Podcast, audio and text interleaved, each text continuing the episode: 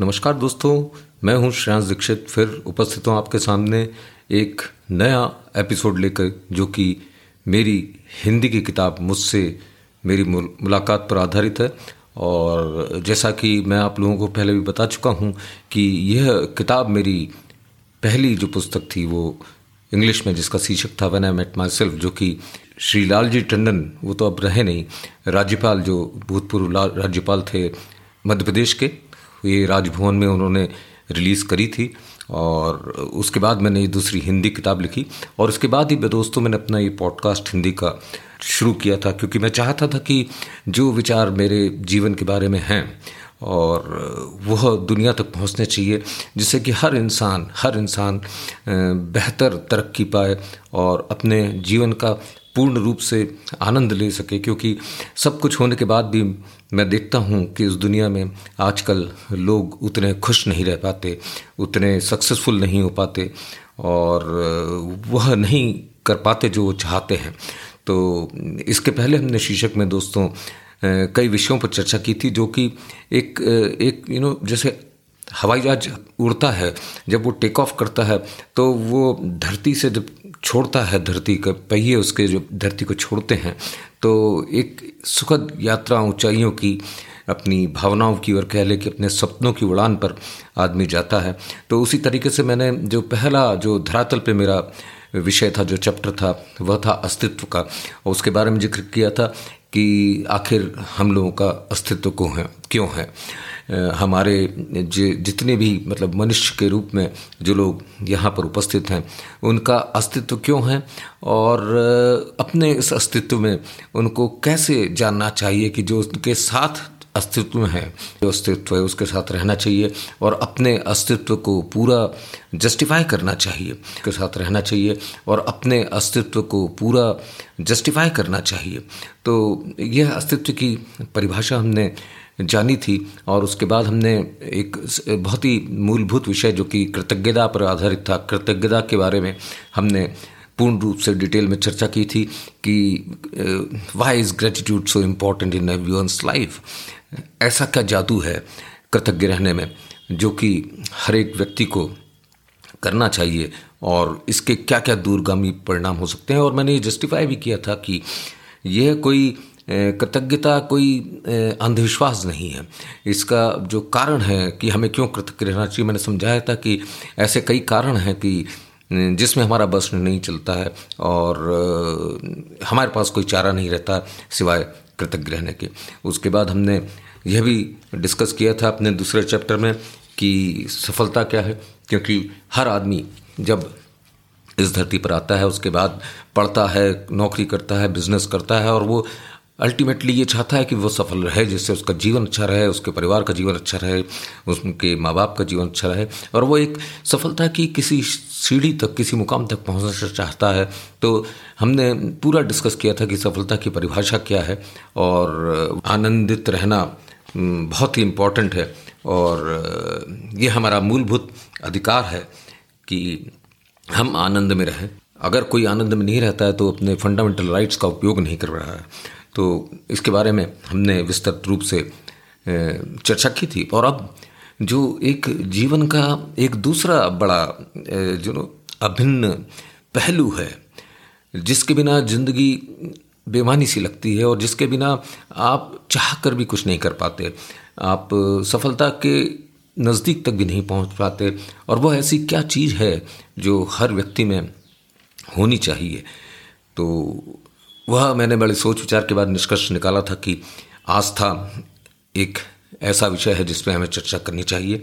और यह आस्था, जैसा किताब में बताया है कि यह, वह ऑक्सीजन के समान हमारी ज़िंदगी में रहती है कि, जैसा कि उन्नीस अध्याय हैं, उन्नीस प्रिंसिपल हैं they are nineteen principles to live meaningfully तो this is the fifth law और मैं अपनी किताब के आगे उसको पढ़ता हूँ और समझाता हूँ कि यह नियम पाँच क्या है।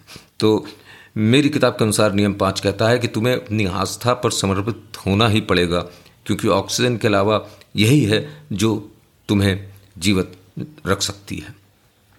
तो इसमें फिर, जैसे मैंने आपको बता दूँ दोबारा कि ये मेरे और मेरे मेरे सोल या मेरी आत्मा के बीच में एक वार्तालाप है जैसा कि प्रारूप है इस एपिसोड का।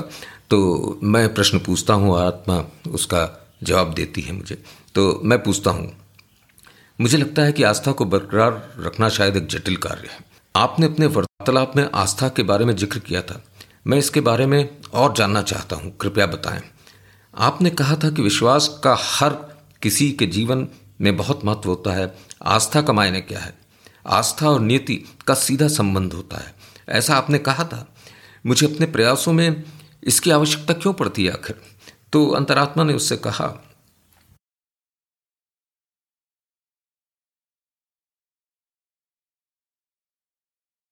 आस्था एक बहुत ही चमत्कारी शब्द है, जो मानव जीवन में बहुत महत्व रखता है। इसके बिना कुछ संभव ही नहीं है। मानव के प्रयासों और प्रगति का मुख्य कारण आस्था पर ही निर्भर करता है। आज मानव ने वह सब कर दिखाया है, जो कि पहले नामुमकिन समझा जाता था। अगर तुम्हें विश्वास है कि यह कार्य तुम कर सकते हो तो वाकई में तुम वह कर सकते हो। और अगर तुम सोचते हो कि वह कार्य शायद तुम नहीं कर सकते हो तो हो सकता है, तुम सही हो। मैंने कहा, आस्था और विश्वास दोनों शब्द मुझे बहुत भ्रमित करते हैं।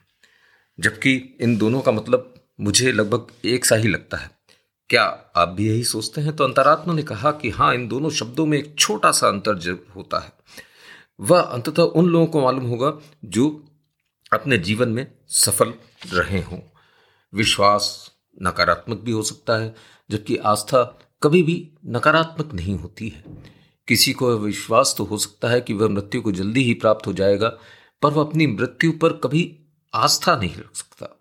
किसी को यह विश्वास ज़रूर हो सकता है कि वह उस कार्य को न कर पाए और उसमें वह असफल हो जाए, किंतु वह अपनी इस असफलता पर कभी आस्था नहीं रख सकता। कोई भी किसी कार्य में काबिलियत न रखने का विश्वास तो कर सकता है, पर उसे इस पर आस्था कभी नहीं हो सकती। कोई कार्य आरंभ करने के पहले तुम्हारे पास यह विकल्प ज़रूर रहता है कि तुम्हें उस कार्य को करने की अपनी काबिलियत पर कितना विश्वास है। जबकि आस्था हमेशा यही सिखाती है कि हाँ तुम उस कार्य को ज़रूर कर सकते हो और शायद संपूर्ण ब्रह्मांड तुम्हें इस कार्य को करने में तुम्हारी संपूर्ण मदद करेगा। तुम्हारा विश्वास इस बात पर निर्भर करता है कि भूतकाल में तुम कितना और क्या कर पाए।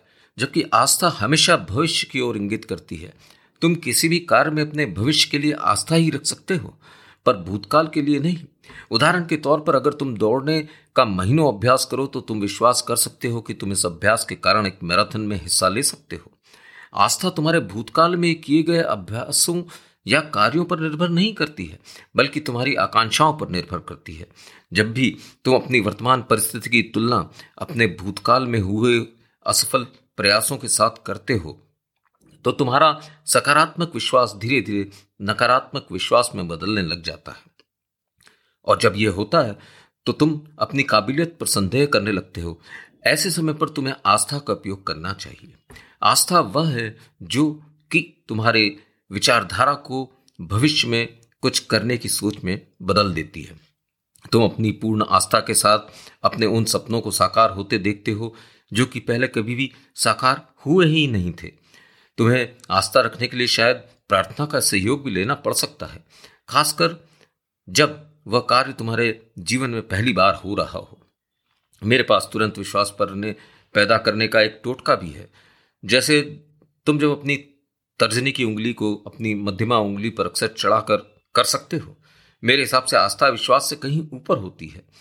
असल में यह विश्वास के बाद ही हासिल हो सकती है। आस्था करने के लिए विश्वास का होना ज़रूरी है, पर विश्वास रखने के लिए आस्था का होना ज़रूरी नहीं। विश्वास तो पुराने अनुभवों के साथ रखा जा सकता है, पर आस्था किसी नए या बड़े कार्य को करने के लिए आवश्यक है। मैंने कहा, एक मिनट रुकिए, मैं आपको रोकना चाहता हूँ। आपने अभी कहा था कि अगर मैं अपनी तर्जनी की उंगली को अपनी मध्यमा उंगली पर चढ़ा लूँ तो विश्वास पैदा करने का टोटका कर सकता हूँ। मुझे यह बात समझ में नहीं आई है। कृपया इस बारे में और बताएँ।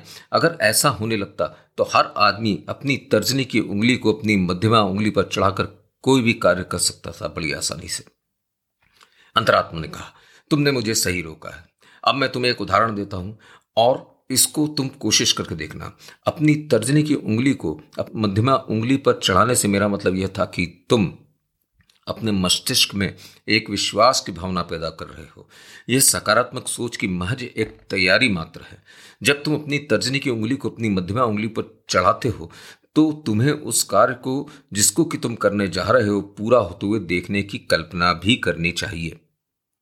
अगर तुम किसी परिणाम का इंतज़ार कर रहे हो, जैसे कि अगर कहें कि फुटबॉल की दो टीमों के बीच तुम्हें किसी परिणाम की आशा है, या दो पहलवानों में से एक पहलवान की जीतने की आशा है और तुम अपने पसंदीदा टीम को जिना, जिताना चाहते हो तो कई बार तुमने लोगों को ऐसे करते हुए देखा होगा। तुम्हारा मन अक्सर नकारात्मक विचारों को जल्दी पकड़ता है। भी हार की बात आती है तो तुम्हारे दिमाग को उस नकारात्मक सोच से हटाने के लिए तुम यह तरीका अपना सकते हो। यह तो बस तुम्हारे द्वारा अपने दिमाग को समझाने का एक प्रयोग मात्र है, ताकि तुम्हारे विचार सकारात्मक विचारों में बदल जाएँ। इसी तरह से तुम अपने नियमित रूप से परिणामों की अपेक्षा करते रहोगे तो तुम पाओगे कि वाकई में कई बार इस टोटके से तुम एक चमत्कार भी कर एक इसी तरह का मैं तुम्हें दूसरा उदाहरण देना चाहता हूँ, जो कि एक संत ने भारत में खोज निकाला था। इस प्रक्रिया का नाम उसने रखा था बाघा।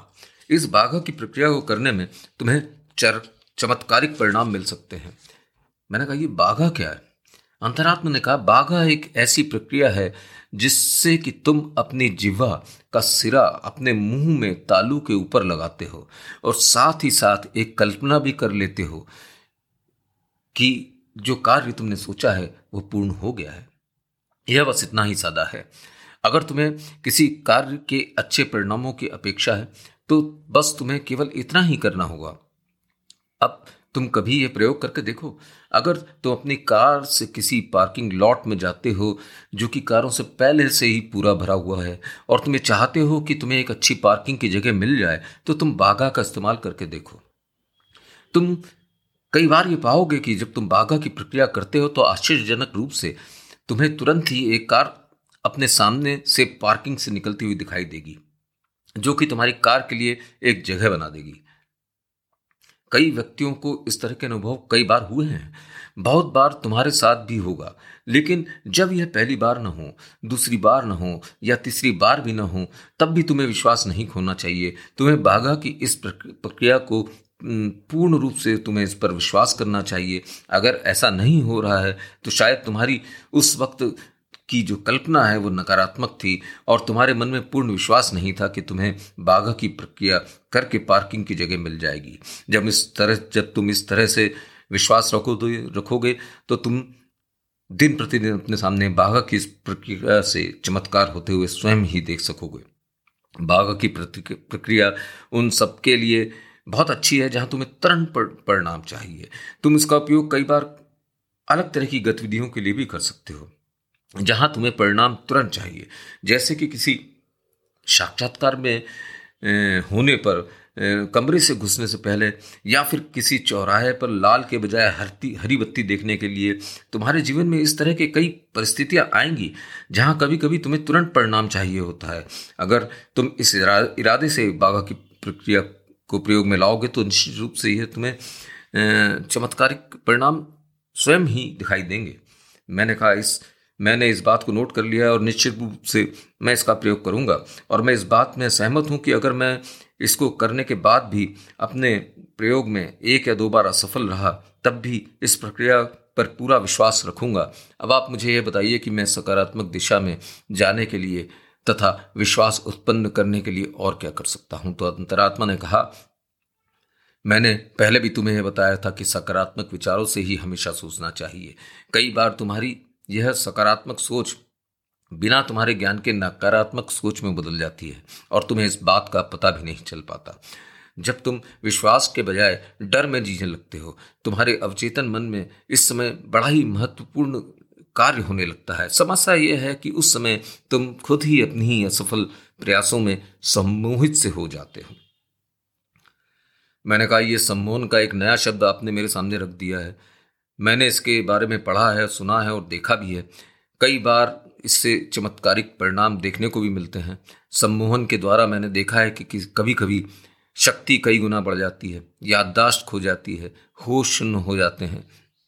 मैं भी इसके बारे में बात करना चाहता था और उसके लिए धन्यवाद दूँगा कि आपने यह विषय खुद ही मेरे सामने रख दिया। आखिर यह सम्मोहन है क्या? तो अंतरात्मा ने कहा सम्मोहन एक ऐसी प्रक्रिया है जो कि अस्थायी रूप से अवचेतन मन में किसी भी व्यक्ति के अंतर्मन में डाल दी जाती है। सम्मोहन तुम्हें एक ऐसी स्थिति में ले आता है जहाँ तुम एक ऐसी अवस्था में पहुँच जाते हो कि उसके बाद जो भी सुझाव तुम्हारे मन में डाला जाता है, उसको तुम स्वीकार करने लगते हो। तुम्हारा अवचेतन मन उसी दिशा में तुम्हारे शरीर को कार्य करने के लिए प्रेरित करने लगता है।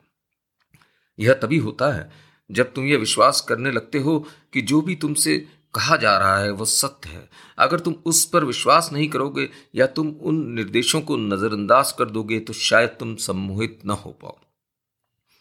मैंने कहा, मैंने कई बार देखा है कि कई व्यक्तियों की ताकत सम्मोहन द्वारा बहुत ज़्यादा बढ़ जाती है। इतनी शक्ति हम में आती कैसे? तो इसके जवाब में अंतरात्मा ने कहा कि सम्मोहित अवस्था में यह देखा जा सकता है कि किसी की शक्ति कई गुना बढ़ जाती है। यह भी देखा जा सकता है कि शरीर, कि उसका शरीर सुन्न हो जाता है और उसे किसी कष्ट का अनुभव नहीं होता है। जब सम्मोहित व्यक्ति के शरीर को कष्ट दिया जाए या उसे कोई चोट पहुंचाई जाए तो भी उस व्यक्ति को कोई एहसास नहीं होता है। तर्क के अनुसार अचानक कोई तुम्हें इतनी ताकत बाहर से दे ही नहीं सकता है। क्योंकि तुम्हारे शरीर में मौजूद मांसपेशियाँ तो वही रहती हैं। तो यह अचानक शक्ति का इजाफा होता कैसे है? होता यह है कि सम्मोहन के बाद तुम शायद अपनी उस परिसीमा, जिसको हम कह देंगे कि लिमिटेशन उस परिसीमा को भूल जाते हो, जिससे तुम्हारा दिमाग अक्सर उत्प्रोत होता है कि यह मैं कर सकता हूँ या यह मैं नहीं कर सकता हूँ। यह मेरी लिमिटेशन है या ये मेरी लिमिटेशन नहीं है। मैं यह नहीं कहना चाहता हूँ कि तुम अपनी काबिलियत को सीमित करते हो, पर वाकई में होता यही है। तुम्हें जीवन में तुम्हारी लगातार इस सोच में शायद तुम यह कार्य न कर पाओगे तुम अपने आप को इतना मजबूर कर देते हो कि यह सोच तुम्हारे अवचेतन मन में समा जाती है। उदाहरण के तौर पर, अगर तुम बहुत अच्छा गीत गाना चाहते हो, या नृत्य करना चाहते हो, या फुटबॉल में अच्छा खेलना चाहते हो तो तुम अपने आप की तुलना उसी क्षेत्र में किसी एक ऐसे बड़े कलाकार से करने लग जाते हो। पर इस प्रक्रिया में तुम अपने अंदर हीन भावना भी साथ ही डाल देते हो, जो कि तुम्हें और तुम्हारी काबिलियत को सीमित कर देती है। जब तुम गाना आरंभ करते हो और देखते हो कि शायद तुम अच्छा नहीं गा पा रहे हो तो तुम अपने आप को बड़ा छोटा महसूस करने लगते हो। तुम्हारे दिमाग में तब यह बैठ जाता है कि तुम एक अच्छे गायक नहीं हो। बल्कि मैं यूँ कहूँ कि ठीक उसी क्षण तुम अपने आप को अपनी कमियों के प्रति सम्मोहित करते रहते हो। तो यह एक अतिचोक्ति नहीं होगी। इस तरह के विचार तुम्हारे मन में लगातार उठते रहते हैं, खासकर मस्तिष्क के बाएँ भाग में, जो कि तर्क वितर्क में ज़्यादा माहिर होता है। तुम्हारे द्वारा दिए गए इस प्रकार के लगातार निर्देशों से तुम्हारे अवचेतन मन में एक सम्मोहन सा पैदा हो जाता है। ऐसे मौके पर तुम अपने मस्तिष्क के दाएँ हिस्से का इस्तेमाल करना ज़रूरी है, जो कि कल्पना शक्ति में माहिर होता है। जब कोई तुम्हें सम्मोहित करने के लिए तुम्हें संबोधित करता है तो उसके शब्दों को ध्यान से और गौर से सुनो। उसके शब्द ऐसे होते हैं जैसे कि, तुम बड़े बलवान हो तुम बहुत काबिल हो। तुम्हें कोई भी दर्द महसूस नहीं हो रहा है। आदि। इस तरह के निर्देश जब तुम्हारे मन में अस्थायी रूप से डाल दिए जाते हैं तो तुम यह मानने लग जाते हो और अचानक ही तुम्हारे शरीर में शक्ति भी पैदा हो जाती है। इसका कारण यह है कि जो लिमिटेशन की सोच, परिसीमा की सोच तुमने अपने अवचेतन मन को पहले दी थी वह, हटाकर तुम नए निर्देशों को अपने अवचेतन मन में डाल देते हो। तुम्हारे इसी संसार में ऐसी शल्य चिकित्सा हो चुकी है जो कि सम्मोहन द्वारा की गई थी, जिसमें कि मरीज़ को होश गुम करने के लिए कोई दवा आदि नहीं दी गई थी। उसकी पूरी चेतन अवस्था में ही वह शल्य चिकित्सा की गई और फिर भी उसे कोई दर्द महसूस नहीं हुआ। यह तुम्हारे संसार में हो चुका है। मैंने कहा, अपने अवचेतन मन में नकारात्मक विचारों को अपने ही द्वारा कैसे बाहर निकाल सकता हूँ? तो अंतरात्मा ने कहा हाँ बिल्कुल, यह अगर तुम चाहो तो खुद भी कर सकते हो। इसके लिए तुम्हें अपने कार्यों की तुलना कभी भी दूसरे से नहीं करनी चाहिए। तुम्हें हमेशा यह सोचना चाहिए कि हर काम हो सकता है, चाहे वह कितना भी मुश्किल क्यों ना हो। तुम्हें अपनी आस्था के साथ हमेशा संलग्न रहना चाहिए। हीन भावना के साथ तुम अपने जीवन में कभी भी कोई उपलब्धि हासिल नहीं कर सकते हो। तुम्हारा विश्वास इतना प्रबल होना चाहिए कि जैसे ही तुम किसी कार्य को करने को अपने मन में ठान लेते हो तो तुरंत ही उस सकारात्मक विचार के साथ तुम्हें वह काम शुरू कर देना चाहिए। तुम्हें अपने लक्ष्य के प्रेरित स्तर को पार करने की स्वयं ही कोशिश शुरू कर देनी चाहिए। तुम अगर चाहो तो अपनी योजना को बाद में बदल भी सकते हो। मेरा कहने का मतलब यह है कि तुमने अगर एक लक्ष्य स्थापित कर लिया है तो तुम्हारा उस पर तुरंत कार्य करना अनिवार्य हो जाता है। चाहे तुम्हारे सामने तुम्हारा लक्ष्य कितना ही बड़ा या असंभव क्यों न हो। जब भी तुम कोई प्रयास करते हो और जो भी उसका परिणाम आता है, जितना भी उसका परिणाम आता है, उसकी प्रशंसा स्वयं ही करनी चाहिए। तुम्हें हर सफल परिणाम पर एक उत्सव मनाना चाहिए और साथ ही अपने अगले प्रयास को भी जारी रखना चाहिए। तुम्हारी योजना में सबसे ज़्यादा महत्व दिशा का होता है। तुम्हें तुम्हारे प्रयासों, परिणामों और उनकी प्रशंसा में हमेशा ही संलग्न रहना चाहिए। तुम्हें अपने जीवन के हर पल में वर्तमान में रहने का गुण आना ही चाहिए। उदाहरण के लिए, मुझे तुम्हारे ही देश में उस मजदूर की कहानी याद आ रही है जो कि बिहार प्रांत में रहता था, जिसने एक पूरा पहाड़, एक छेनी और हथौड़ों से ही अकेले ही काटा था। उसने उस पहाड़ को काट कर उसके बीच से आने जाने का रास्ता बनाया था। शायद इस कहानी पर एक फ़िल्म भी तुम्हारे यहाँ बन चुकी है, उसका नाम है दशरथ मांझी। उसने यह कार्य अकेले ही किया था। उसके पास उस बड़े कार्य को करने के लिए कोई यंत्र या मशीन नहीं थी। वह बहुत गरीब था, पर उसने तय कर लिया था कि उस पहाड़ को वह काट कर ही रहेगा। क्योंकि उसकी पत्नी जब दोपहर को उसको खाना देने जाती थी तो बीच में पहाड़ होने के कारण से उसको यह रास्ता बहुत ही लंबा पड़ता था। एक दिन जब उसकी पत्नी की मृत्यु हो गई, तभी उसने यह तय कर लिया था कि उसकी याद में वह यह काम करेगा। पहाड़ की चोटी पर बैठकर जैसे ही उसने अकेले ही छेनी और हथौड़ों से उसे काटना शुरू किया था तो सारे गाँव वाले उसे पागल कहने लगे थे। आज भी उस कटे हुए पहाड़ के बीच से सड़क है और उस पर तुम्हारी सरकार द्वारा स्थापित एक बड़े गेट पर उसका नाम लिखा हुआ है। असल में यह इतना बड़ा काम इसलिए कर पाया क्योंकि उसने अपनी परिसीमा, यानी अपने लिमिटेशन को आत्मसम्मोहन द्वारा दूर कर लिया था।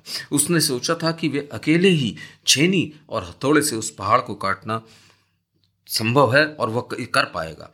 ऐसा ही दृढ़ विश्वास आस्था में बदल जाता है। मैंने कहा, लगता है आप इस धरती पर होने वाली हर घटना को से पूर्ण रूप से परिचित हैं। इतनी जानकारी आप कहाँ से लाते हैं?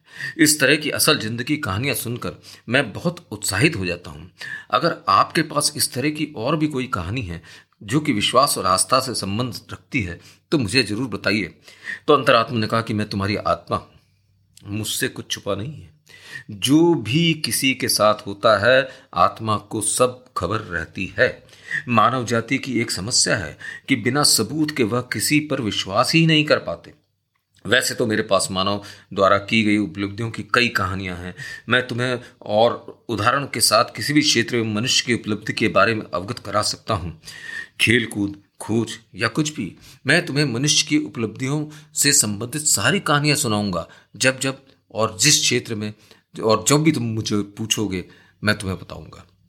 आस्था की सबसे अच्छी कहानी तो मुझे सर थॉमस अल्वा एडिसन के बिजली के लट्टू के आविष्कार की ही लगी, जिसमें वह अपने दस हज़ार प्रयासों में असफल हुआ था और अंत में जाकर उसे सफलता प्राप्त हुई थी।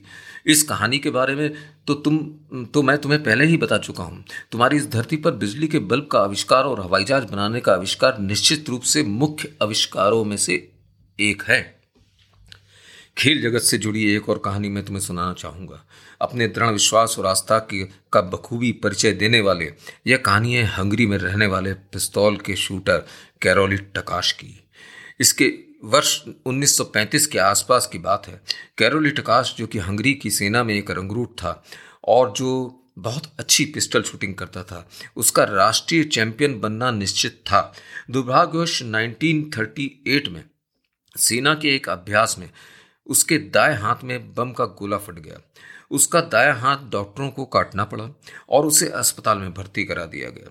अपने दाएँ हाथ के चले जाने से वह बड़ा दुखी हुआ था, क्योंकि इसी दाएँ हाथ से वह पिस्टल शूटिंग करते हुए अपने को एक ओलंपिक गोल्ड मेडल पाते हुए देखने का एक सपना रखता था। कुछ महीने उसने अस्पताल में बिताए थे, जहाँ कि वह बिल्कुल अपने आप को अकेला महसूस कर रहा था। अगर उसका कोई साथी था तो बस उसकी आस था।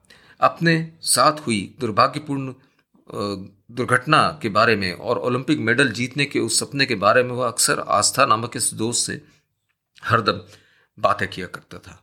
कुछ और महीने बीतने के बाद 1939 में जब हंगरी में पिस्टल शूटिंग चैंपियनशिप हो रही थी तो वह दर्शकों के दर्शकगण कैरोली टकाश को देखने के लिए वहाँ भी पहुँचे भी थे और वो पहुँच भी गया था तो दर्शकों ने उसकी बहुत प्रशंसा भी की।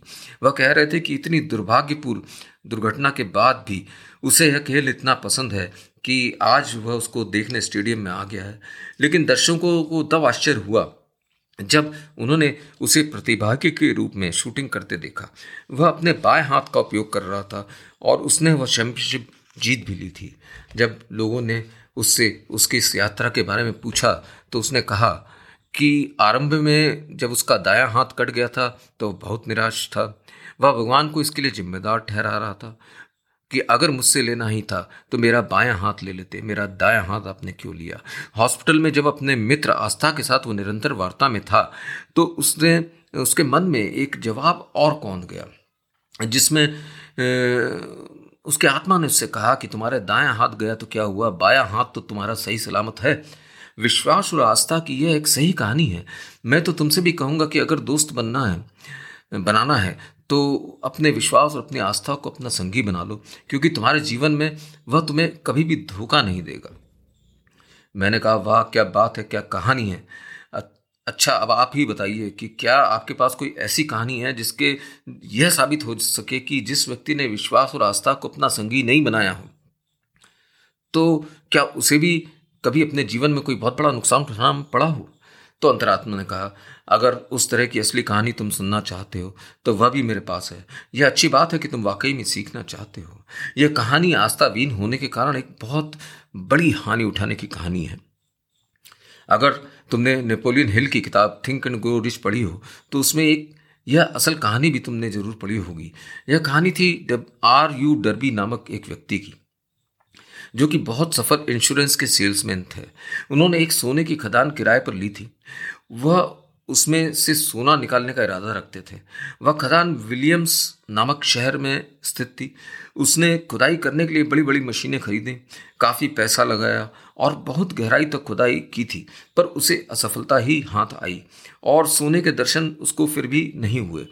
इस पर और आस्था विहीन होकर उसने खुदाई का काम बंद कर दिया। उसने सारी मशीनें औने पौने दाम पर किसी को बेच दी, बजाय इसके कि वह एक बार फिर से प्रयास करके और नीचे खोदने की कोशिश करे। जिस व्यक्ति ने वो सारी मशीनें खरीदी थी, उसने खुदाई का काम फिर से आरंभ कर दिया। और केवल तीन फिट तीन फिट, केवल तीन फिट और खोदने पर उसको सोने की प्राप्ति हो गई। मैंने कहा, मैं जानना चाहता हूँ कि इस धरती पर जन्म लेने के बाद अपने अंदर विश्वास पैदा करने का और क्या तरीका है? विश्वास पैदा करने के बाद जीवन भर यह किस तरह से बदलता रहता है? आस्था हमेशा साथ क्यों नहीं रहती है? तो अंतरात्मा ने कहा, ज़िंदगी वह है जो तुम्हें, तुम्हारे प्रयासों के बिना तुम्हें प्राप्त हुई हो। उसके बाद जीवन में जो भी तुम, तुम्हें प्राप्त करना होता है, वह तुम्हारे सारे प्रयासों का ही परिणाम होता है। सब इस बात पर निर्भर करता है कि वर्तमान परिस्थिति में तुम कैसे हो और क्या कर रहे हो? जब तुम अपने माँ के गर्भ में थे, तब तुम्हारा मुख्य उद्देश्य केवल ज़िंदा रहना ही था। तुम्हारे जन्म के तुरंत बाद ही तुम रोने लगे थे, क्योंकि तुम भूखे थे। तुम्हारे रोने पर तुम्हारी माँ की प्रतिक्रिया के बाद तुमने यह सोचा कि शायद केवल रोने या हल्ला मचाने से तुम जब चाहो, जो भी चाहो वो मिल जाएगा। तुम जब और बढ़ने लगते हो तो तुम्हें एहसास होता है कि तुम्हारे करीबी रिश्तेदार और माता पिता तुम्हारा बहुत अच्छा ख्याल रखते हैं और उनके प्रति तुम्हारा प्यार और भी बढ़ जाता है। लेकिन जब तुम अपने दोस्तों को देखते हो और उनकी काबिलियत, की काबिलियत से अपनी काबिलियत को तुलना करने लग जाते हो, तब एक द्वेष की भावना तुम्हारे अंदर आ जाती है। अपने इस जीवन यात्रा में तुम कई बार लोगों से मिलते हो जिनकी अलग अलग काबिलियत होती है और तुम इसे देखकर आत्ममंथन आरंभ कर देते हो। मैंने कहा, आपका मतलब है कि कुछ खो देने के डर से आस्था रखने में एकदम विपरीत होता है। जब डर मन में बैठता है तो क्या आस्था तुरंत वहाँ से गायब हो जाती है? तो अंतरात्मा ने कहा, कुछ लोग लगातार डर में पूरा जीवन निकाल देते हैं। तो कुछ लोग आस्था के सहारे पूरे जीवन भर रहते हैं। तुम्हारी पूरी ज़िंदगी इन्हीं दो भावनाओं के साथ खेलती रहती है। तुम इन भावनाओं को पहचानने में गलती कर देते हो और परिस्थिति को दोष देने लग जाते हो। बुरे लोग, बुरी जगह, बुरा भाग्य और इस तरह की भावनाओं से तुम घिरे रहते हो। असल में ज़िंदगी में कुछ भी कार्य करना है, कभी भी देरी से नहीं होता है। अगर कर्नल सैंडर्स ने अपना व्यापार पचहत्तर साल की उम्र में खोला था और जो 136 देशों में आज भी धड़ल्ले से चल रहा है तो तुम भी किसी भी उम्र में कोई कार्य क्यों नहीं आरंभ कर सकते हो? यह व्यापार अमेरिका से शुरू हुआ था और आज तुम्हारी इस धरती पर इसकी कम से कम बाईस हज़ार छः सौ इक्कीस दुकानें हैं। तुम्हारे मन में डर का आरंभ तभी होता है जब तुम बुरे परिणामों की कल्पना करने लग जाते हो और उसे समझ समझने लगते हो। यह काल्पनिक विचार तुम्हारे मन में कार्य करने से पहले ही आ जाते हैं। जैसे कि शायद मैं उस परीक्षा में फेल हो जाऊँ या वह मेरा फ़ोन नहीं उठा रहा है, शायद किसी गंभीर समस्या में होगा। मैं अपना सारा धन इस व्यापार में कहीं खो न दूँ। शायद वह गंभीर बीमारी मुझे न लग जाए। आदि आदि आदि। इस तरह की कल्पना तुम्हारे डर का कारण है। और जितने भी गहरे तुम विचार होंगे, उतना ही सदमा तुमको ज़्यादा लगेगा। इसकी जड़ें तुम्हारे अंतर्मन तक भी पहुँच जाती हैं और तुम एक गंभीर बीमारी को अपनाने लगते हो। दूसरी ओर विश्वास और आस्था वह है जिसके द्वारा तुम भविष्य में होने वाली अच्छी कल्पना के साथ अपने आगे का जीवन व्यतीत कर सकते हो। दोनों ही तरह की भावनाओं का काम करने का तरीका एक जैसा है। इन दोनों ही तरीकों में तुम भविष्य की कल्पना कर लेते हो। विश्वास और आस्था की कल्पना से तुम सकारात्मक विचारों से और डर की कल्पना के साथ तुम नकारात्मक विचारों से सामना करते हो। डर की जड़ों को काटने के लिए बस तुम्हें एक ही तरीका अपनाना पड़ेगा। वह है सकारात्मक पुष्टिकरण अपनाने का। अगर तुम सकारात्मक विचारों के पुष्टिकरण की इस प्रक्रिया को हर दिन करोगे तो धीरे धीरे तुम्हारा डर स्वतः ही समाप्त हो जाएगा। चुनाव तो बस तुम्हें ही करना है। तुम या तो डर के साथ रहो, या विश्वास के साथ। परिणाम तो तुम्हें तुम्हारे इस चुनाव के बाद ही मिल सकेगा। तुम्हारा जीवन केवल एक सही चुनाव पर ही निर्भर है। इसका हर, इसका हक ईश्वर ने केवल तुम्हें ही दिया है। तुम्हें ही ईश्वर ने पूरा अधिकार दिया है कि अपने मन में किसी तरह के विचार तुम लाना चाहते हो? और किस तरह के विचार तुम नहीं लाना चाहते हो? तुम अगर चाहो तो भी चुनाव करके अपने इस निर्णय को किसी और को अधिकृत नहीं नहीं कर सकते। क्योंकि मन तो केवल तुम्हारे नियंत्रण में ही रहता है। तुम्हारे जीवन काल में चुनाव तो तुम्हें ही करना होगा। इसके लिए किसी और को तुम कभी भी अधिकृत नहीं कर सकते हो। हो सकता है कि वह तुम्हें कुछ सुझाव दे सकते हैं, पर अंततः निर्णय तो तुम्हें ही लेना है। मैंने कहा, जैसा कि मुझे याद आता है आपने अपने पहले वार्तालाप में मुझसे कहा था कि अगर तुम निरंतर प्रयास करते जाओ तो उसका तुम्हें अच्छा ही परिणाम मिलेगा। आपने उस सोने की खदान के बारे में जो कहानी मुझे सुनाई थी, उसमें भी उस व्यक्ति ने बहुत प्रयास किए थे, पर अंत में उसे सोना नहीं मिला। आपने मुझसे कहा था कि जब भी कोई इस तरीके से निरंतर प्रयास करता है तो पूरा ब्रह्मांड उसका सहयोग करता है। मैं ये पूछना चाहता हूँ कि इस व्यक्ति का ब्रह्मांड ने साथ क्यों नहीं दिया? जबकि उसने पूरी मेहनत और लगन से अपने प्रयासों को अंजाम दिया था। तो इस बात का जवाब देते हुए अंतरात्मा ने कहा कि किसी की ज़िंदगी में कोई भी कार्य करने पर जो भी असफलता, परिणाम स्वरूप आती है, उससे पहले ब्रह्मांड कुछ संकेत तो दे ही देता है। होता यह है कि असफलता के डर से अगर अंत में कोई अपनी यात्रा से भटक जाए तो ब्रह्मांड उसे जाने देता है। ब्रह्मांड तुम्हारी आस्था को आखिरी समय तक परखना चाहता है। वह ये जानना चाहता है कि प्रतिस्पर्धा के अंतिम क्षणों में भी तुम अपनी आस्था को बरकरार रखते हो कि नहीं? तुमने ओलंपिक्स में एक मशहूर तैराक माइकल फेल्प्स का नाम तो ज़रूर सुना होगा, जिन्होंने एक ओलंपिक में तेईस मेडल जीते थे। उसमें से एक मेडल ऐसा भी था जो कि उन्होंने मात्र कुछ ही क्षणिक पल से जीता था। निर्णायक को उस निर्णय लेने के लिए कैमरे की गति को बहुत ही धीरे करनी पड़ी थी। बस केवल यह जानने के लिए कि किनारे पर पहले कौन पहुँचा था। उन अंतिम क्षणों में माइकल फेल्प्स ने अपने पैर से पानी को बहुत ज़ोर से ढकेला था और वह उस स्पर्धा को जीत गया था। उसने अपनी आस्था को अंत तक बरकरार रखा था। मैंने कहा, मुझे लगता है कि मैं अपने अपने विचारों से कब मैं काफ़ी नकारात्मक रहता हूँ। मेरे दिमाग में अक्सर नकारात्मक विचारों का तांता लगा रहता है, जिसको मैं नियंत्रण में नहीं कर पाता हूँ। कई बार तो मुझे अपने विचार भी याद नहीं रहते। मैं यह भी भूल जाता हूँ कि मैं क्या सोच रहा था। मैं कैसे अपने मन में चल रहे इन विचारों के इन द्वंद्वों को रोक सकता हूँ, कृपया बताइए। तो इस पर अंतरात्मा ने मुझसे कहा कि तुम्हारी इस धरती पर शोध करने के बाद यह पता चला है कि औसतन एक व्यक्ति के मन में एक दिन में पचास हज़ार विचार उत्पन्न होते हैं। इन पचास हज़ार विचारों में से केवल पाँच प्रतिशत विचार ही ऐसे होते हैं जो कि तुम्हारा मन याद रखता है या तुम्हारे दिमाग में दर्ज किए जाते हैं और बाकी तो तुम तुरंत ही भूल जाते हो। शोध में यह भी पता चला है कि इन पचास हज़ार विचारों में से करीब पचास प्रतिशत विचार नकारात्मक ही होते हैं। इस कारण से नकारात्मक विचारों का तुम्हारे मन में होना एक स्वाभाविक सी बात है। सकारात्मक विचार उत्पन्न करने के लिए तुम्हें अपने मस्तिष्क को नियंत्रण में करना पड़ेगा। उसको नियमित रूप से सकारात्मक विचारों को सोचने मज़बूत करना होगा। तुम्हारी आस्था तुम्हें सफलता की इच्छ इच्छा के लिए हमेशा प्रेरित करती है। पर तुम्हें यह नहीं भूलना होगा कि जब भी तुम असफल होने पर एक नया प्रयास करते हो तो वह पहले किए गए प्रयास से थोड़ा भिन्न होना चाहिए और उसकी दिशा या शक्ति में भी बदलाव लाना बहुत आवश्यक है। मैंने कहा, जैसा कि आप बता रहे थे कि नकारात्मक विचारों का उत्पन्न होना एक स्वाभाविक प्रक्रिया है, मैं नकारात्मक विचारों को अपने मन में आसानी से कैसे दूर कर सकता हूँ, इसके लिए कोई उपाय है आपके पास? तो अंतरात्मा ने कहा इसके लिए तुम्हें अपने दिमाग को काबू में लाना पड़ेगा। और उसे वैसा करने के लिए तुम्हें ध्यान में बैठकर अभ्यास करना होगा। ध्यान करने की आदत से तुम विचारों की गतिविधियों को कम कर पाओगे और शांति का अनुभव कर पाओगे। तुम्हारा मन नकारात्मक विचारों की बहुतात के कारण कुछ विचारों को तुम्हारे अवचेतन मन तक जाने से नहीं रोक पाता है। और इसका संज्ञान भी तुम्हें नहीं होता है। जिसका सीधा असर तुम्हारी कार्यकुशलता पर पड़ता है। अगर तुम अपने विचारों को नियंत्रित नहीं करोगे तो ऐसा ही होगा।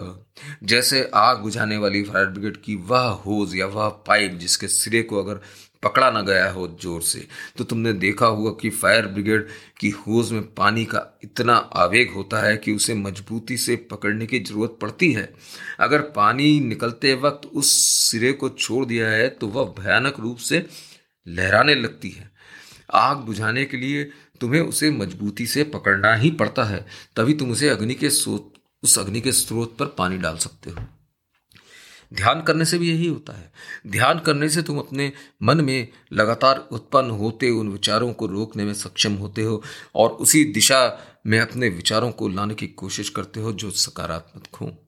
मैंने कहा, जो आपने बताया है, उसको मैं अपने जीवन में अपनाने के लिए आगे क्या करूँ? तो अंतरात्मा ने कहा, अपने मन में आस्था पैदा करने के लिए सर्वप्रथम तुम्हें उसके प्रति समर्पण करना होगा। समर्पण से मेरा मतलब है कि कभी भी तुम आस्था विहीन नहीं रहोगे। जब भी तुम इस तरह समर्पण कर देते हो तो जो भी तुम्हारे साथ वर्तमान में हो रहा है, उसे तुम, तुम्हें पूर्ण रूप से स्वीकार कर लेना चाहिए। जैसे गुरुत्वाकर्षण में तुम्हारा विश्वास होता है, और तुम्हें विश्वास है कि गुरुत्वाकर्षण एक भी सेकंड के लिए कम या ज़्यादा नहीं होगा। इसी तरह तुम्हें अपनी कार्यकुशलता पर पूर्ण विश्वास होना चाहिए। यही कारण है कि तुम विश्वास ईश्वर में विश्वास रखते हो, और उसकी काबिलियत पर तुम्हें कभी भी कोई शक नहीं होता है। तुम्हें ईश्वर पर अपना विश्वास होना चाहे, होता है और करना भी चाहिए। तुम यह सोचते हो कि वह कभी भी, कहीं भी और कभी भी कुछ भी कर सकता है। इसी तरह अगर तुम्हारे परिणाम तुम्हारी अपेक्षा के विपरीत हों, तब भी तुम्हें आस्था को नहीं छोड़ना चाहिए। वह तुम्हारी वह शक्ति है जो अंतिम स्थान तक तुम्हारे साथ रहनी चाहिए। तुम्हारे सपनों के संसार में इसके बिना शायद तुम्हें प्रवेश भी ना मिले, क्योंकि सफलता के मुख्य द्वार पर तुम्हारा पूर्ण रूप से निरीक्षण किया जाएगा और आस्था ही तुम्हारा प्रवेश पत्र होगी। तुम्हें इसे बड़े संभाल कर सुरक्षित जगह पर रखना होगा और सबसे सुरक्षित स्थल है तुम्हारा दिल। अगर इसे तुम अपने दिल में रखोगे तो लुटेरों के रूप में आई हुई असफलता भी तुमसे तुम्हारी आस्था को छीन नहीं सकती। आस्था को प्रबल करने का एक ही तरीका है कि तुम हमेशा नकारात्मक विचारों से दूर रहो। जिस प्रकार एक बच्चे को पूरा विश्वास होता है कि वह एक दिन अपने पैरों पर खड़ा होगा और गिरने की इतनी विफलताओं के बाद भी वह चलना सीख ही लेगा, उसी तरह तुम्हें भी अपनी आस्था को बरकरार रखते हुए सोचना होगा कि सफलता तुम्हें अवश्य मिलेगी। तो दोस्तों, यह एक बहुत ही मेरा प्रिय विषय था आस्था। और जीवन में मैंने जितना भी कुछ पढ़ा है, समझा है, जाना है, मैंने देखा है कि almost hundred percent of the successful people have some part of it in their heart किसी न किसी रूप में आस्था जो है उनके जीवन में हमेशा रहती है और उनके जीवन में बहुत सी मुश्किलें भी आई होती हैं, पर यही वह एक चीज़ रहती है उनके पास कि वह फिर से उस बाउंस बैक करते हैं। तो मैंने अपनी इस पुस्तक में इसको, नियम को पांचवा स्थान दिया है क्योंकि मुख्य रूप से यह बहुत ही एक प्रबल वस्तु तो नहीं कहूँगा, प्रबल एक, वो है, चीज़ है जो हर एक को इस पर विश्वास करना चाहिए भले ही उसके जीवन में अभी तक जो भी कुछ हुआ हो, या कितनी भी असफलताएँ मिली हों, या उसके साथ के लोग कितने ही आगे निकल गए हों। तो दोस्तों, इसको सुनिए इसको सुनिए बार बार सुनिए कभी भी सुनिए, दिन में सुनिए, रात में सुनिए, आप जॉगिंग कर रहे हो, खाना बना रहे हो पेंटिंग कर रहे हो या कुछ भी ऐसा कार्य कर रहे हो, जब आप को यह सुनना अच्छा लगे तो इसको सुनिए बार बार सुनिए। और जैसा कि नियम है कि इसके अगले एपिसोड में मैं, जो मैंने दस चीज़ें सीखी हैं इस चैप्टर से और जो दस चीज़ों में मैंने निश्चय किए निश्चित किया है कि ये दस चीज़ें मैं अपने जीवन में लाऊँगा उसके बारे में आपको ज़रूर बताऊँगा और अपनी तरफ़ से और विचार इसके बारे में रखूँगा कि आस्था क्यों ज़रूरी है और इसके क्या चमत्कार होते हैं। तो दोस्तों, सुनते रहिए और एंजॉय करते रहिए, समझते रहिए और अपने जीवन में इम्प्लीमेंट करते रहिए इन नियमों को। कोई कारण नहीं है कि आपका जीवन एक बढ़िया किसी सेलिब्रिटी के जीवन जैसा ना हो, सलमान खान हो, अमिताभ बच्चन हो। मुकेश अंबानी हो, जैफ बीजोज हो, सत्या नडेला हो। कोई भी हो तो मैं तो आज देख रहा था कि आज मैंने एक इंटरव्यू देखा था सत्या नडेला का टीवी पे डेविड ने लिया था उनका इंटरव्यू तो उसमें मुझे पता चला कि उनके जीवन में उनको बड़ी समस्या आई। इवन शादी के बाद जब उनका पहला बच्चा हुआ तो बड़े ही मानसिक रूप से ग्रस्त था। मतलब वो अभी भी इक्कीस साल का हो गया है और वो एक बहुत बड़ा झटका था उस आदमी के लिए, लेकिन उसने उसको सहा और अपना कार्य करता रहा और आज वो उसकी देखभाल भी कर रहा है और सीईओ भी है माइक्रोसॉफ्ट का। और अचंभे की बात तो ये है कि उसकी जो दूसरी लड़की पैदा हुई थी, वो भी सी मतलब सीवियरली डिसेबल्ड थी लर्निंग प्रोसेस के लिए। तो तो दोस्तों प्रॉब्लम्स तो सबको आती हैं, लेकिन सत्या ने डेला ने अपने लड़के की उस हालत पे या लड़के की उससे उसने सीखा और उसने समझा और उसने माइक्रोसॉफ्ट में तय किया कि वो कैसे हज़ारों लोगों, ये उसने अपने इंटरव्यू में कहा है कि लोगों की बात सुन सके कस्टमर तक पहुँच सके और उनकी मदद कर सके। तो ऐसी अनगणित कहानी है। दोस्तों, साथ छोड़िएगा नहीं। शब्बा खैर, good night, good morning, good evening, good afternoon, Vanakkam, नमस्कार, सत और बहुत बहुत शुभकामनाएँ आपको। धन्यवाद।